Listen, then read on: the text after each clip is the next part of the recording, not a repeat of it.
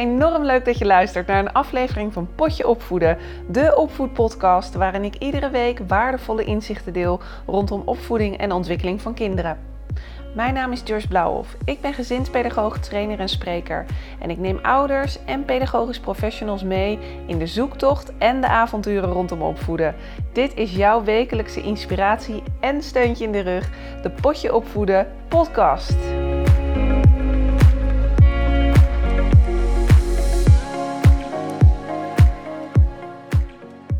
Hey, wat ontzettend leuk dat je weer luistert. Seizoen nummer 3 is bij deze officieel gestart. Welkom bij de podcast Potje Opvoeden. En wat heb ik een zin om weer tegen jou aan te kletsen en je te verblijden met pedagogische inspiratie. Heel dankbaar, heel blij dat je weer bent ingetuned. En laten we er samen een, um, een mooi seizoen van maken. Eentje waarvan je denkt, ja, hier heb ik wat aan. Mijn wens was om al eerder met dit seizoen te starten in het najaar van 2021 moet ik zeggen. Want inmiddels leven we in 2022. Ja, Joyce, de tijd vliegt. Maar dat is niet gelukt vanwege een uh, volle agenda. Ik heb veel trainingen mogen geven, veel webinars verzorgd. En ja, ik doe dat allemaal maar alleen, hè. Dus ja, je hebt maar een x aantal tijd natuurlijk om dit, uh, dit soort dingen te doen. En daarom extra blij dat ik nu weer uh, dit voor je mag maken. Dit seizoen werk ik samen met Kinderopvang Totaal en ook in dit seizoen heb ik weer een aantal hele mooie afleveringen voor jou op de agenda staan. Wat dacht je van een aflevering over risicovol spelen? Of een aflevering over prikkelverwerking bij kinderen? Of een aflevering over emotieregulatie? Nou, je hoort, ik duik weer lekker die pedagogiek in voor je. Ik ga me ook weer helemaal verblijden met pedagogische boeken. Ik heb zin om weer eh, me daarin te verdiepen en te lezen en zelf ook weer geïnspireerd te raken. Dus um, nou ja, welkom. Welkom bij seizoen 3. Heb jij nou ideeën voor mooie pedagogische onderwerpen? Laat het me dan weten. Hè? Zoek me op nog steeds op Instagram, Joyce Blauwhof. En uh, wellicht kan ik een uh, mooie podcast maken voor je over dat onderwerp. Het afgelopen half jaar ook veel reacties weer mogen ontvangen. Ik ben echt verbaasd. Ook als ik kijk naar de statistieken van deze podcast. De hoeveelheid downloads is nog steeds heel stabiel gebleven. Terwijl de laatste aflevering, seizoen 2, in juli 2021 is gepubliceerd. Dus ja, weet je, ik merkte ook het afgelopen half jaar hoeveel reacties ik weer heb mogen ontvangen. Dat maakt dat ik denk, ja, ik moet gewoon weer snel met seizoen 3 komen. Dus um, nou ja, hier zijn we dus weer. De aankomende eh, jaar ga ik ook echt een aantal hele leuke dingen doen. Een leuke kans of een mooie kans die ik heb gekregen is om een training over te nemen. Knap lastig. Ja, ja, van het Nederlands Jeugdinstituut. En uh, die doe ik in samenwerking uh, met oude vereniging Balans. Een knap lastig is een training dat is ontwikkeld voor pedagogisch professionals in de BSO. Of die werken met kinderen in de BSO-leeftijd, dus van 4 tot en met 12 jaar. Die soms wat lastig gedrag vertonen. Dat zijn kinderen die wat extra ondersteuningsbehoeften nodig hebben. En daar gaat de training over. Onwijs leuk. Als je daar meer info over wil, ga even naar mijn website jblauwhof, kleurblauw en hof met dubbel F. heel trots op jblauwhof.nl en daar kan je meer info vinden. Zo ook heel mooi nieuws. Ik ga weer starten met een online groep pedagogiek op de werkvloer. Ja, ja. De lijst is al uh, flink met mensen die uh, mee willen doen. Vorig jaar ben ik voor het eerst gestart met een uh, groep enthousiaste pedagogisch professionals. Een grote groep, wat onwijs leuk was. Dat was een webinar, of het is een webinarprogramma over diverse pedagogische onderwerpen. Ik ga in maart een groep starten. En wil je op de wachtlijst plaatsen, ook daarvoor ga even naar mijn pagina toe, J. Blauwhof. De directe pagina is nl slash online. En dan kan je alles lezen over dat webinarprogramma Pedagogiek op de werkvloer. Heel leuk. Ik heb Ellie Zinger uitgenodigd om uh, een webinar te verzorgen over emotieregulatie bij kinderen. Dus zij komt ook uh, op bezoek. Ik ga een webinar geven over positief grenzen stellen, um, hechting, verbondenheid hebben met kinderen. En ook over het begeleiden van interacties tussen kinderen. Dus hoe ga je om met ruzies, conflicten tussen kinderen, maar vooral ook hoe begeleid je ook positieve interacties. Hè? Want dat is natuurlijk ook mooi om die sociale ontwikkeling van kinderen een boost te geven. En daar heb je allerlei technieken voor. Dus ook dat uh, ga ik doen. Wil je daarvoor op de wachtlijst komen? Stuur dan even, of nee, ga even naar mijn pagina toe. En dan kan je een berichtje achterlaten. En um, in februari ga ik dan een aantal dagen de deuren openen. Als je op de wachtlijst staat, krijg je een mailtje als eerste. En in die 24 uur komen er wat uh, bonussen die je erbij krijgt. En dan gaan de deuren een aantal dagen open en dan sluiten de deuren weer. En dan ga ik met die groep starten begin maart. Wil je daar meer info over en voor data en dergelijke, ga dan even naar mijn pagina jblauwhof.nl slash online. Ontzettend leuk. Daarnaast een ander heel leuk ding. Ik ga ook samenwerken met Ellie Singer voor pedagogisch coaches. We gaan een um, online, is dat ook weer, een programma organiseren. Pedagogisch praktijkonderzoek. Waarbij een pedagogisch coach met een aantal pedagogische medewerkers echt eh, de diepte ingaat als we kijken naar pedagogische wetenschap. Vind je dat leuk? Ga dan ook even naar mijn pagina. Ik zal ervoor zorgen dat ik in ieder geval even directe knoppen op mijn eh, homepage zet, zodat je direct doorgelinkt kan worden naar de juiste pagina. Dus er komt een knop op voor de training Knap Lastig. Omgaan met uh, kinderen in de BSO die extra ondersteuningsbehoeften hebben. Er komt een knop voor Pedagogiek op de werkvloer, het online webinarprogramma. En er komt een knop op voor het online programma met Ellie Zinger voor pedagogisch coaches, pedagogisch praktijkonderzoek. Dus uh, nou, heel veel leuke dingen. Ik ga je ook meenemen in mijn avonturen omtrent uh, die, uh, ja, die trajecten. Ik ga heel veel informatie met je delen. Ik heb er weer zin in. En laten we nu kijken naar het onderwerp van vandaag. We gaan het hebben over diversiteit. Ik heb een gesprek gehad met Mernas.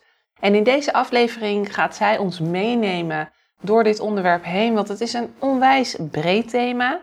En ik denk dat het belangrijk is dat wij volwassenen, pedagogisch medewerker, coach, ouder, goed kijken hoe kunnen wij respect bieden voor diversiteit.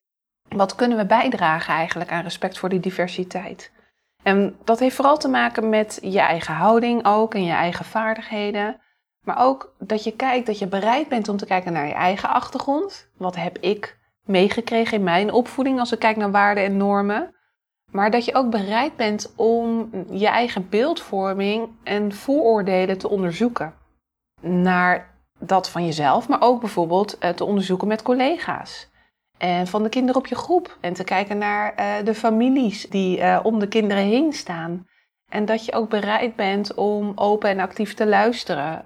Maar dat je ook graag van een ander wil leren. En dat je vanuit die verbinding met elkaar een nog fijnere sfeer creëert en diversiteit dus bespreekbaar kan maken. De vraag is ook, hoe divers ben jij? Maar ook hoe divers zijn je collega's op je werk? Hoe, hoe divers is je team? En hoe divers zijn de ouders op je groep van de kinderen die je uh, begeleidt? Nou, genoeg gepraat. Ik ga je uh, veel plezier wensen met het luisteren naar het gesprek met Mernas. En wat heel leuk is, aan het einde van deze aflevering komen Mernas en ik nog met een hele leuke winactie. Dus luister tot het einde en doe alsjeblieft mee. Laat ook je reactie achter via social media. En uh, laat me weten wat je ervan vond van deze aflevering. Stuur me een mail info.jblauw.nl. Het lijkt me ontzettend leuk om weer wat uh, van je te horen. Veel luisterplezier.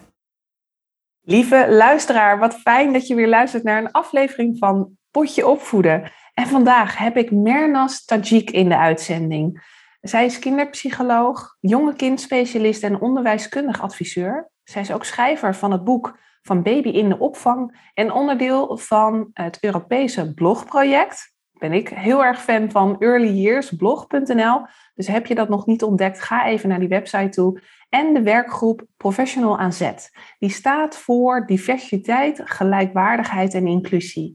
Mernas, ontzettend leuk dat je er bent. We hebben samen echt uitgekeken naar dit gesprek. Ja. Heel fijn. Leuk dat je in de uitzending wil zijn. Ja, ik ga je gewoon maar meteen de eerste vraag stellen. Ik denk een onwijs belangrijke vraag, want we gaan het hebben over diversiteit. Wat is dat? Oeh, ja, diversiteit. We denken altijd aan culturele diversiteit, maar diversiteit is eigenlijk alle kenmerken van mensen in uh, sociaal-culturele achtergrond, educatie, beroep, financiële situatie, gender, seksen, levensbeschouwing, religie, uiterlijke kenmerken, leeftijd, levensfase, uh, talenten, gezondheid en wat er nu ook bij komt, medische status. Als we kijken naar diversiteit in de kinderopvang, hè, dat is ook wel iets wat, uh, wat veel besproken is, denk ik. Ja en nee eigenlijk. Um, het lijkt erop dat die bewustwording er wel komt, van dat er meer inclusie moet komen, dat we meer aandacht moeten hebben voor diversiteit. Dus ik hoor ook wel mensen zeggen van ja, ik wil wel meer die aandacht voor diversiteit, maar ik weet niet hoe. En dat gesprek op een of andere manier vinden mensen zo spannend en worden er zo ongemakkelijk van dat ze alleen al gewoon iemands huidkleur benoemen al ongemak teweeg brengt. Dus het gesprek is nog eigenlijk nauwelijks op gang. Mm-hmm. En dat raakt ook wel weer aan het zelfbeeld dat mensen van zichzelf hebben. Van ja, nee, maar ik ben heel uh, tolerant. Ik ben heel inclusief bezig. En als je dan van jezelf dingen ontdekt van, oh nee, maar daar was ik me nog niet bewust van, dan roept dat vaak wat schaamte op. Maar mijn boodschap zou zijn, zie het als een, als een bewustwordingsproces. En ieder inzicht dat je hebt is hartstikke mooi en dat ontwikkelt steeds zich verder. Want ik denk dat iedereen zich mag ontwikkelen op dit onderwerp. Mm Ja, en dat is ook inderdaad wat je zegt, een proces dat gaande blijft. Hè? Ja, er zijn, blijven ook zoveel veranderingen, maar ook bijvoorbeeld heel veel dingen die in onze taal is ingesleten, of dingen zoals de kerstengelen, zijn eigenlijk allemaal blond met witte jurken. Nou, daar sta je eigenlijk helemaal niet bij stil. Nou, dat hebben we gewoon zo, weet je, dat is al vanaf jongs af aan al zo, dat is al jaren zo. En niemand die erbij stilstaat van, oh, maar wacht even, waarom zijn die engelen eigenlijk allemaal blond? Dat is toch... En waarom hebben ze allemaal witte jurken aan? Ja. Hetzelfde met uh, pleisters. Ja, ja, vertel, pleisters. Ja, ik was in de winkel en ik dacht, die zijn eigenlijk allemaal een beetje zo'n gebakken zalmkleur. Maar ik ben helemaal niet die kleur. Nee. Nou, wie is eigenlijk die kleur? Geen idee. Je staat bij, daar, bij dat soort dingen sta je eigenlijk gewoon helemaal niet stil. Nee, want zijn, er zijn ook uh, zwarte en bruine pleisters op de markt, toch, Nernas? Nou, nauwelijks eigenlijk.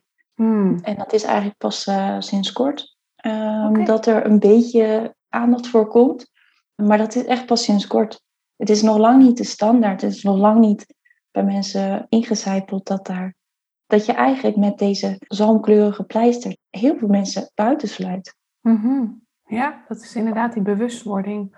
Ik hoorde jou net even de term inclusiviteit noemen. En dat is iets wat ik vaker hoor in de kinderopvang. Inclusief werken, wat, wat is dat?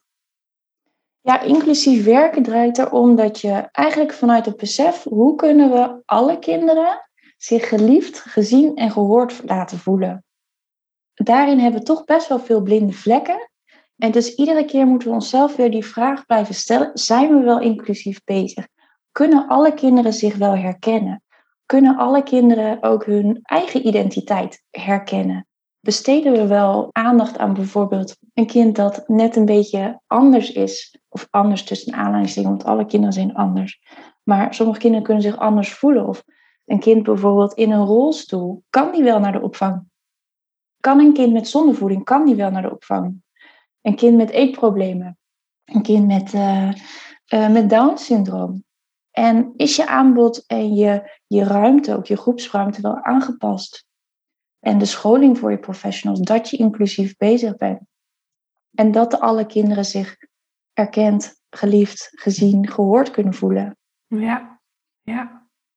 Ja, want dat is natuurlijk de basis. En wat ik je ook hoor zeggen, herken je in de hè, omgeving, daar komen we zo direct nog even op. Als we kijken naar uh, spelaanbod bijvoorbeeld, of de inrichting uh, van de ruimte. Wat is nou het belang van aandacht hebben voor diversiteit en werken aan inclusie?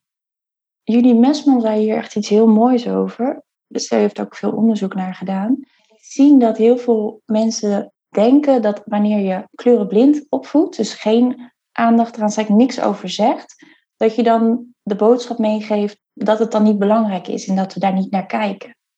Maar onbewust krijgen we dan kinderen de verkeerde boodschap mee is dat juist uh, zien ze het ongemak van de volwassenen bij uh, kleurverschillen. Bij hoofddoek bijvoorbeeld, dan uh, zie je toch dat ze dat niet gaan benoemen en dat ze allerlei bochten wringen om dat niet te benoemen.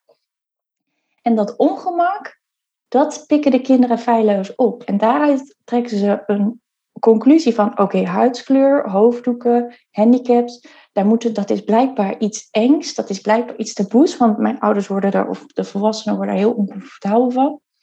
Terwijl als we het juist benoemen op een gewoon een neutrale manier en gewoon de ja, gewoon de verschillen benoemen. Van oké, die is bruin en die is zwart en jij bent wit en die heeft krullen en die heeft uh, uh, kroeshaar. Dat we het gewoon benoemen, dan kan het kind zien van oké, dit is gewoon iets wat erbij hoort. Ja, dan komt er niet die extra lading op inderdaad. Hoe benoem je dat? Hoe, hoe kunnen pedagogische professionals in de kinderopvang... Want eerst was het blank en donker, maar dat is niet iets meer wat we tegenwoordig... Uh, ja, dat is niet juist, hè? Hoe, hoe, hoe zie jij dat? Ja, dat is, ook weer een, een stukje onbewuste taal die erin gesleten is. Is dat blank is ook een woord voor neutraal zijn en voor zuiver en voor puurheid. Dus wanneer we blank zeggen, geef je eigenlijk een onbewuste boodschap van degene die blank is, is zuiver en puur. En eh, ja, je kent het, het wit en zwarte associatie bijvoorbeeld ook wel van iemand zwart maken, de zwarte Piet, een wit voetje halen, prins op het witte paard. Dus uh, daar is gewoon besloten, oké, we hebben het niet meer over blank. Dat is te veel ja, sluikreclame eigenlijk. En we weten, sluikreclame werkt ontzettend goed natuurlijk. Maar we mhm. hebben het over wit, zwart en bruin. En zwart voor de mensen met Afrikaanse wortels en bruin voor de mensen met Aziatische wortels. Er zijn eigenlijk, wat dat betreft, is onze taal nog best wel ontoereikend. Want iemand uit China is ook weer niet echt bruin, zou je kunnen zeggen. Maar ja, we zijn, onze taal is wat dat betreft nog een beetje beperkt. Ja. Nou ja, maar het is wel goed om dit zo onder de aandacht te brengen en, uh, en daarmee uh, de luisteraar ook, uh, als je dat niet al wist, ja, dan is dit gewoon heel fijn om te weten. Want we hebben er allemaal natuurlijk ja, belang bij om kinderen in welke soorten, maten, achtergronden hè, dat gevoel te geven van, en herkenning denk ik ook vooral. op die groep te bieden. Van het is, iedereen is hier welkom. Kun je voorbeelden noemen van subtiele boodschappen die we soms hebben? Um, ja, een van de belangrijkste subtiele boodschappen is dus ons eigen gedrag. Dus dat kinderen oppikken dat we ons oncomfortabel zijn of ongemakkelijk en dat we alle uiterlijke kenmerken gewoon vermijden en ook echt ons best doen om dat niet te zeggen. Dus dat is een hele duidelijke. Ze lezen zoveel van ons non-verbale gedrag. En het zit in onze taal, maar ook bijvoorbeeld dingen als, en dat zullen ze in de kinderopvang wel heel erg is dat potloden worden vaak, een beetje die zalmroze kleur weer, wordt huidskleur genoemd. Mhm. Dus toen zei een kind, ja, mag ik de huidskleur? Dus die vroeg om dat ene zalmroze potlood.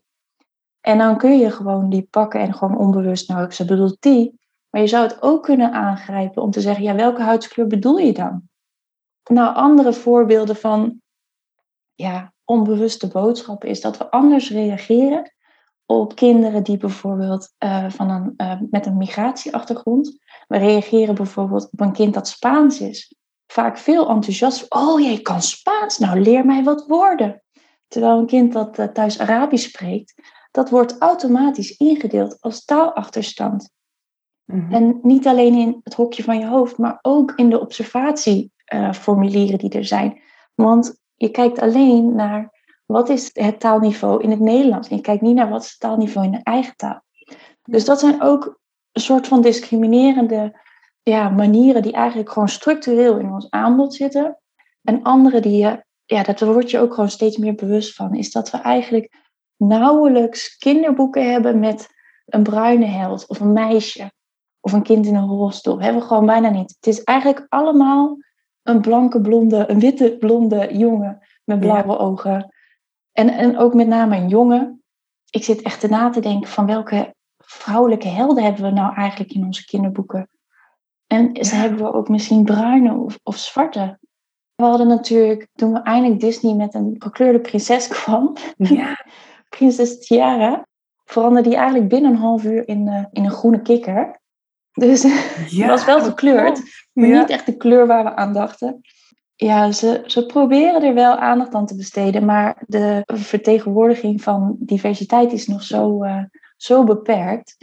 Terwijl zo'n kind die dus wel bruin is, of zwart is, of uh, Down-syndroom, of kroeshaar heeft, die kan zich zomaar, of, of rood haar heeft, zou zo het idee kunnen krijgen, onbewust, nou, blijkbaar zijn alle witte, blonde jongens de helden in de boeken. Ze kunnen zich nergens aan spiegelen en ze zien dus ook nergens zichzelf vertegenwoordigd. Waardoor een kind het gevoel, onbewust het gevoel krijgt, en het slaan ze allemaal heel onbewust op hoor. Ja. het is niet als je ernaar vraagt dat ze dat kunnen benoemen, maar onbewust krijgen ze de boodschap mee: jouw kleur hoort er niet bij. En mhm. jouw taal hoort er niet bij. En jouw achtergrond hoort er niet bij. Voor alle witte kinderen krijgen onbewust heel weinig mee van multiculturele variatie die er is. En diversiteit die er is in de wereld. Ja, het is wel grappig, Mernas, want ik ben wel me bewust van het aanbod bijvoorbeeld uh, voor boeken voor Tijn. En laatst ook weer een boek op de bouwplaats. Alleen maar witte mensen die ik zie. En ik zie geen zwart of bruin type. En dat vind ik dan toch een ja, gemiste kans. En geen meisjes waarschijnlijk. Hoe zou je nou uh, meer aandacht nog kunnen besteden uh, aan je communicatie bijvoorbeeld? Aan de, ja, de boodschappen die je geeft aan kinderen? Ja, om te beginnen gewoon goed te kijken naar je materiaal dat je hebt. En echt ook in je boeken veel meer diversiteit aan te brengen. En zo'n zo'n boek waar, wat al veel meer diversiteit uitstraalt. Uh, eentje die ik heel mooi vind is Waar is mijn noedelsoep? Die vind ik heel mooi omdat die eerste bladzijde begint al met dat je ook uh, verschillende soorten gezinnen ziet in verschillende samenstellingen. En je ziet twee papa's met een kindje. En je ziet uh, een mama en papa en een, een kindje in een rolstoel. En allemaal diversiteit aan kleuren. Dus zo'n boek kan al heel veel aanleiding bieden om met kinderen gewoon die verschillen te benoemen en de overeenkomsten te benoemen. Dus dat zou één ding. Kijk naar je boek en zorg dat daar veel variatie in zit. Want dat kan weer zo'n mooi inkijkje zijn in ja, alle mogelijkheden die er zijn en alle diversiteit die er is. Ander heel mooi boek vind ik uh, Mijn twee oma's. En daarin laten ze zien dat de ene oma komt uit Katwijk en de andere uit Aruba. En ze hebben allebei andere gebruiken, maar het is allebei leuk. En ze leren van elkaar en het is juist een verrijking. Dus hoe kun je het gesprek aangaan? Ja, zorg dat je in ieder geval in je materiaal kijkt. Dus kijk naar je boeken, maar ook bijvoorbeeld naar je materiaal als heb je ook je huishoek uh, multicultureel ingericht. Mm Bespreek dit ook met ouders. Van ja, ik wil graag aandacht besteden aan de achtergrond van de kinderen. En hoe kunnen we dat doen? Misschien hebben ouders daar ook wel leuke ideeën over. Is het misschien leuk als ouders, zouden ze dat willen? Zouden ze dat een idee vinden? Om bijvoorbeeld muziek van thuis mee te nemen, van hun eigen cultuur. En sommige ouders zeggen: nee, nee, nee, dat draaien wij nooit. Je moet ze gewoon Nederlands leren. Maar als je het op die manier vertelt van ik wil aandacht besteden aan hun identiteitsontwikkeling en aan hun achtergrond van de kinderen, dan komen ouders vanzelf ook wel op ideeën. En wat ze, uh, misschien is het heel leuk om juist je huishoek met allemaal verschillend eten in te richten uit verschillende landen. Of een, mooie Marokkaanse theepot. Mooi, ja. Maar wel heel erg in overleg met ouders. Want je moet ook weer niet de verkeerde boodschap afgeven. Nee, ik weet, uh, op de peutergroep waar ik ooit ben begonnen, hadden we, nou, dat is dus twintig jaar geleden, denk ik nu ja, twintig jaar geleden, hadden we uiteindelijk een, ehm, een, eh, familiemuur gedaan. Dat was toen, uh, hè, maar dat zou natuurlijk ook heel mooi zijn in het kader van dit. Hadden we allerlei op kindhoogte allerlei foto's opgehangen, maar ook kleine fotoalbums gemaakt. Dus vroegen we aan ouders om uh, ja, thuis daar de, de, foto van de hond in te doen, of van opa en oma, of wat ze belangrijk vonden. Maar dat is natuurlijk in het kader van dit onderwerp ook ontzettend leuk. Ja, ja ik ben zelf heel erg fan van een familiemuur. Mm omdat je dan ook kinderen krijgt een inkijkje in elkaars gezin. Maar ook hun gezin is ook vertegenwoordigd op de kinderopvang. En dat blijkt dus iets heel belangrijks te zijn. Dat blijkt uit het onderzoek van Christophe van Elkold. Dat um, wanneer kinderen, laten we zeggen, die, die thuiscultuur en iets, hun stukje identiteit kunnen laten zien op de kinderopvang, dat eigenlijk die kloof ertussen wat kleiner wordt. Kan met zo'n familie laten kijken naar overeenkomsten. En dat ook al zien kinderen er misschien heel verschillend uit, of is de gezinssamenstelling heel anders, ehm, dat er ook heel veel overeenkomsten zijn. Ja, dat is inderdaad ook mooi, hè? dat je in het kader van dit niet altijd kijkt naar de uh, verschillen, maar juist overeenkomsten benadrukt. Ja. En dit eh, zorgt inderdaad ook meteen voor verbinding. Als je die ouders ook die, uh, mee kan nemen in de samenwerking, en ze daarmee andere kinderen ook een inkijkje geeft uh, in het gezinsleven. Dat is natuurlijk wel mooi, want de traditionele gezinsvorm hè, van de man, vrouw, twee kinderen, die bestaat ook al lang niet meer. En het is juist denk ik ook wel mooi, want dan zoom je niet alleen in op uiterlijkheden, ja. uh, maar dan zoom je ook in op de binnenkant, zeg maar. Wat, wat je soms dus helemaal niet ziet, hè? Ja, en bijvoorbeeld dingen als hobby's of voorkeuren of dingen die, of talenten. Dan kun je toch ook alweer daar. Iemand, een vriendin van mij zei van al die Disney-prinsessen zijn is allemaal uh, mooi en uh, ze gaan trouwen uiteindelijk. Maar zij is een heel ander persoon en zij is heel creatief. En, uh, en echt een, een, een uitvinder. En echt een filosoof. En zo'n Disney-prinses is er nou gewoonweg niet. Dus zij kon zich, ondanks dat zij wit en blond is, kon zij zich ook niet herkennen in alle Disney-prinsessen. Dus door zo'n, ja, ik, zoals ik al zeg, ik ben heel erg fan van de familiemuur, kun je ook die diversiteit laten zien. En dan kunnen ook kunnen alle kinderen zich herkennen, erkennen en gewaardeerd voelen. Ja, ja, dat is inderdaad een hele mooie. Zijn er nog andere dingen waarvan je zegt, oh, ik hoorde je inderdaad zeggen die uh, huishoeken met uh, bijvoorbeeld een Marokkaanse theepot. Ik hoorde je zeggen liedjes uit uh, andere culturen meenemen, de groep op. Familiemuur. Zijn er nog andere items? Ja, het zou mooi zijn als je bij je themavoorbereiding kan kijken hoe kunnen we het zo mooi, inclusief en divers mogelijk maken. Nu zijn de thema's vaak nog nou, gewoon heel erg vanuit een eigen fantasie. Maar juist als we ook de ouders erbij betrekken en de thuiscultuur van de kinderen, kun je een veel ja, rijker aanbod eigenlijk creëren. Dus ook bijvoorbeeld om uh, liedjes toe te voegen, kan een kind laten zien, dit is wat wij zingen. Bijvoorbeeld bij een thema dat gaat over feest. Waarom zou je het alleen over Sinterklaas en kerst hebben? Ja. Waarom heb je het niet over het Katie feest? Of het schapenfeest? Of, uh, nou, er zijn zoveel feesten in de wereld. Ja. Kijk naar je, um, wat je zegt aan kleuren. Dat je de, de, de zoomkleurige niet huidskleur noemt. Kijk naar je kersttafel. Dat je ook daar diversiteit aanbrengt. En als ik dan bijvoorbeeld ook kijk, hè, want naar de BSO. Ik kan me zo voorstellen ook in de BSO-leeftijd 4 tot en met 12 wordt die diversiteit misschien voor sommige kinderen nog wel zichtbaarder. Omdat ze, ik noem maar wat, kinderen met autisme of kinderen met ADHD. Uh, als we het dan nou hebben over inclusief werken. Heb je daarin nog een tip? Ja, dat begint ook weer gewoon met hoe kijk je er zelf naar? Is jouw eigen beeld, en dat is wat ik in het begin zei over bewustwording, is jouw eigen beeld van het kind moet zo doen, die moet in deze structuur passen. Als die niet in die structuur past, dan ja, dat valt dan een beetje buiten de boot, of dat is opvallend, of het is onhandig. Maar zou je bijvoorbeeld een kind dat heel actief is, en dan krijg je altijd van, ja, dat kind is zo actief in de kring, die kan die kring niet bij je, niet stilzitten, die doet niet mee. Zou je juist dat kind als maatstaf kunnen gebruiken van, oké, als die afhaakt, dan moet ik mijn kring actiever of leuker of bewegelijker maken. Dat je het inclusiever maakt. Dus dat je je hokje wat je in je hoofd hebt van zo moet het, dat maak je wat ruimer, zodat dat kind ook mee kan doen. En daarin ga je gewoon je eigen creativiteit aanspreken. Ja. Ja, en daarmee dus ook het gesprek aangaan met die collega's zo belangrijk. Want je hebt je team nodig hè, in, in dit onderwerp. Ja, en dat is ook nog wel een onderwerp dat het team vaak ook niet zo divers is. Terwijl als we onze pedagogische medewerkers, teams, eh, schoolteams veel diverser zouden maken, dan zouden we ook die talenten en die kennis veel meer kunnen benutten.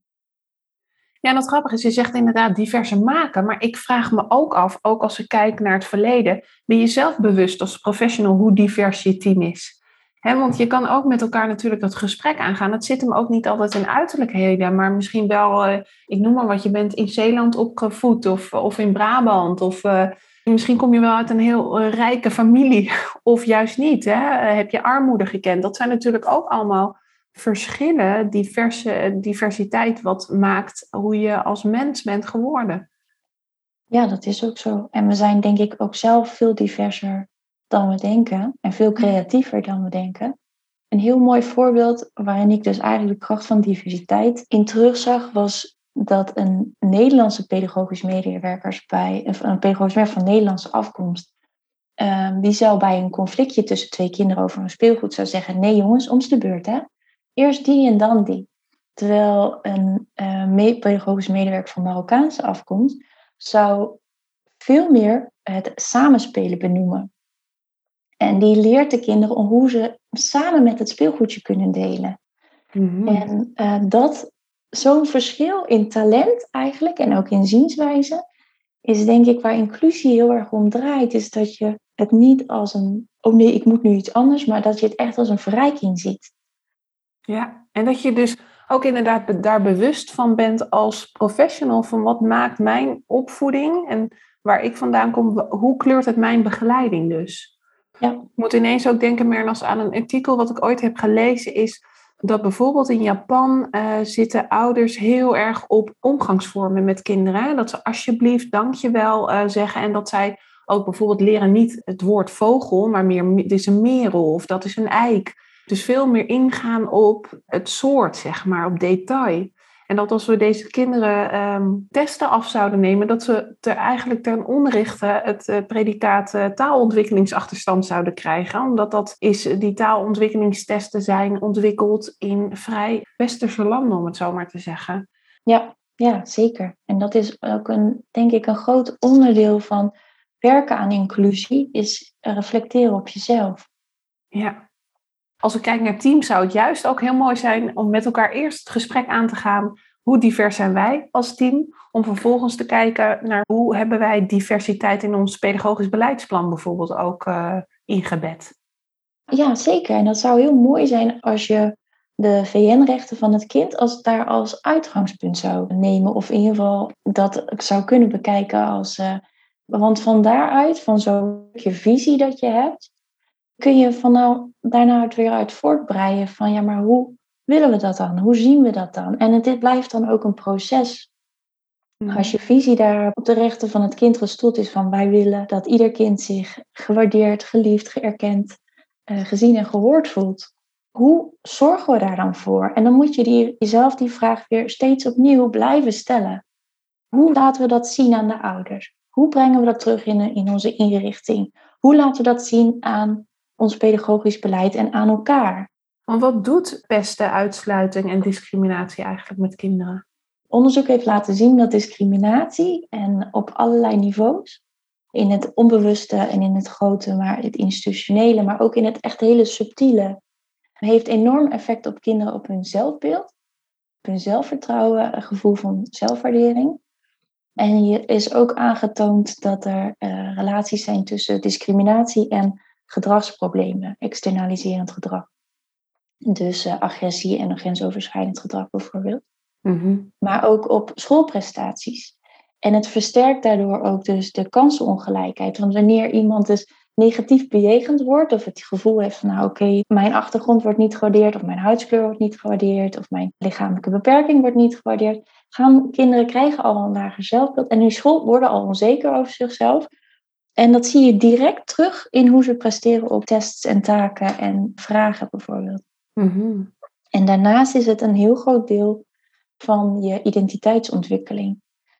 En daar is helaas nog niet zo heel veel onderzoek naar, maar dat zelfbeeld, die identiteitsontwikkeling en het aandacht daarvoor hebben van waar komt jouw familie vandaan en je mag trots zijn op je familie en op je voorouders dat draagt ook weer bij aan een. En je mag trots zijn op je huidskleur. Dat mhm. draagt ook weer bij aan een positief zelfbeeld.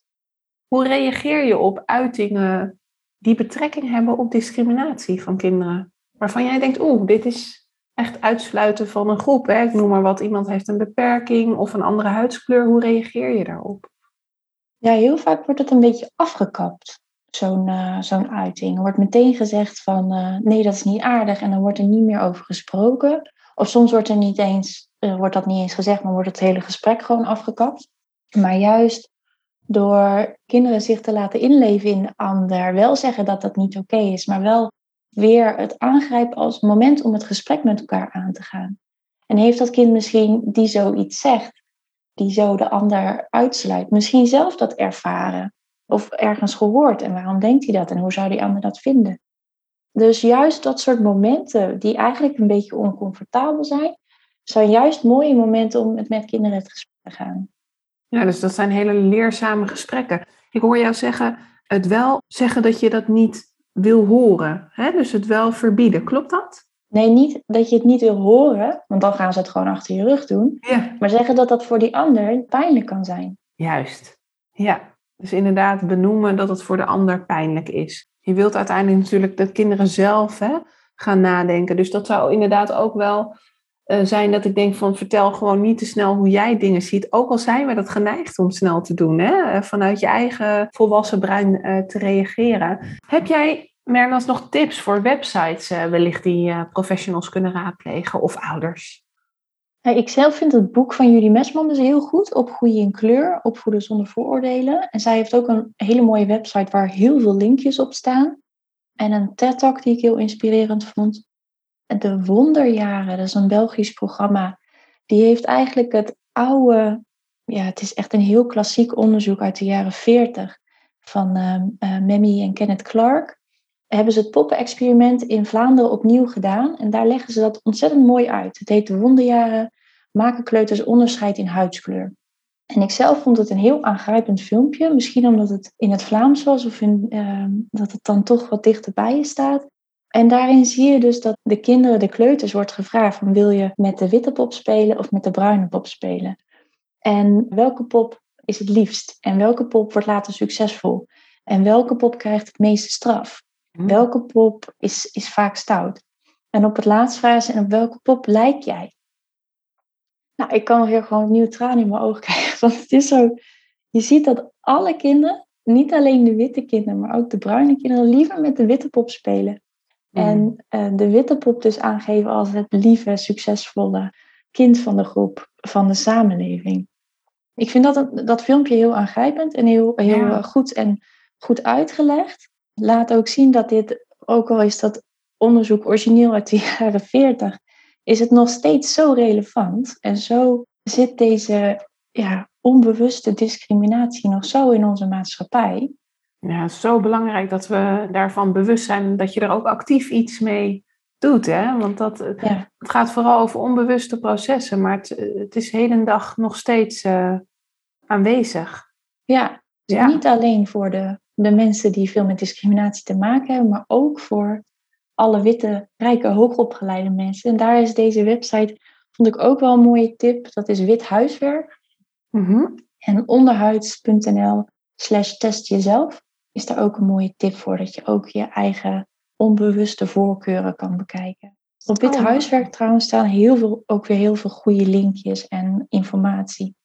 Nou, goede tips, uh, Mernas. Want dat, ik denk dat het ook heel fijn is dat teams dat ook met elkaar op deze manier kunnen bespreken. En daar ook veel uh, van uh, kunnen opsteken. Ik had ook nog eh, de website, de kaartenset. Wij zijn, ja.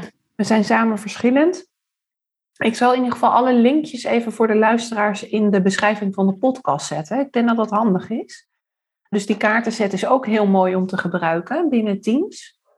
Ja, die kaartenset is inderdaad voor een stuk bewustwording en zelfreflectie, maar ook geeft gewoon hele concrete tips wat je kan doen om meer aandacht voor diversiteit en meer inclusie op je groep te creëren. Mm te downloaden op de website van Anna de Barrio. En uh, is gewoon gratis downloaden, dus voor iedereen toegankelijk. Omdat we gewoon echt willen dat iedereen hiermee aan de slag gaat. Allerlaatste, wat vind jij dat iedere professional uh, moet weten? Wat iedere professional moet weten is dat kleurenblind opvoeden gewoon niet gaat. Kinderen krijgen onbewust allerlei onbedoelde boodschappen mee. Ze zien verschillen, ze, voelen feilloos het ongemak en de discriminatie. Dus daar kun je niet omheen. Daarom praat met kinderen over overeenkomsten en verschillen.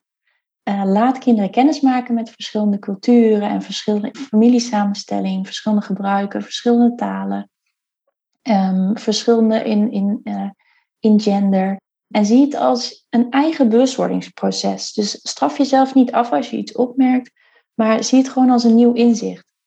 Mm, mooi. Nou, ik denk dat dit een hele mooie, mooie uitsmijter is. En daarop volgend, zoals ik net al benoemde, een uh, leuke verrassing. We nodigen jullie uit om wat te leren van een ouder over een spelletje of een liedje uit de eigen cultuur. En we willen je dan uitnodigen om je ervaring of eventueel een foto of inzicht te delen via social media. Dat is Joyce Blauwhof. Kan je me op Instagram vinden en op Facebook eventueel J Blauwhof Pedagogische Training en Advies. En onder de leukste reacties, dat gaan Mernas en ik samen doen, verloten we een via homelanddolls.nl. De beschrijving ga ik ook even in de link zetten van deze podcast Een babypop, een bruine babypop. Ontzettend leuk, eh, met een badjasje aan, vertelde de eigenaresse van Homeland Dolls. Zou ze er nog even bij doen. En uh, de schrijver Monique Textra van Lochem van het boek Hey, wie ben jij? stelt ook een exemplaar ter beschikking. Dat is echt een heel mooi groot kartonnen boek over allerlei kinderen over heel de wereld. En uh, die is te koop via anthropokids.nl. En zomaar heeft dit pakket een waarde van rond de 80 euro. Dus ja, laat even weten, wat heb jij geleerd van een ouder als je kijkt naar een liedje of een spelletje uit een andere cultuur en deel dat met ons. En onder de leukste reacties wordt dit pakket verloot. Ik denk wel ontzettend leuk, toch, Mernas? Nou, zeker. Gaan we samen kijken naar de reacties, foto's of inzichten. Het hoeft niet per se een foto te zijn. Hartstikke leuk. Ik wil je ontzettend bedanken, Mernas, voor je, je ja, waardevolle inzichten die je hebt gedeeld. Laat ook vooral weten, luisteraar, op het moment dat je geïnspireerd bent geraakt door het verhaal van Mernas. En wat je mogelijk bespreekbaar hebt gemaakt binnen je team of toe hebt gevoegd op je groep.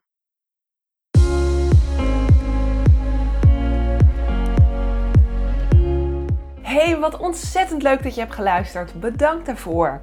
Nog een paar dingen die ik graag met je wil delen. Wil je alle afleveringen overzichtelijk onder elkaar? Abonneer je dan op deze podcast. Klik in jouw podcast-app op de button subscribe of abonneren en je ontvangt dan automatisch een berichtje als er een nieuwe aflevering online komt. Mijn missie is om zoveel mogelijk ouders en pedagogisch professionals te helpen bij het opvoeden van kinderen. En om mijn missie te bereiken, helpt het als jij een review wilt achterlaten via de app waarmee je deze podcast luistert. Ken jij nou iemand voor wie deze aflevering interessant is? Dan zou het fijn zijn als je hem of haar deze aflevering doorstuurt, door bijvoorbeeld de link te kopiëren in Spotify. Ik zou het ook gaaf vinden als je een screenshot deelt als je deze podcast luistert en deelt via social media. Ik vind het altijd leuk om een berichtje van je te ontvangen, om te horen wat je van deze podcast vindt en of je misschien zelf vragen of suggesties hebt. Stuur mij een berichtje via mijn website jblauwhof.nl. Dat is kleurblauw en hof met dubbel F. jblauwhof.nl of via mijn Instagram pagina Joyce Blauwhof. Tot de volgende aflevering.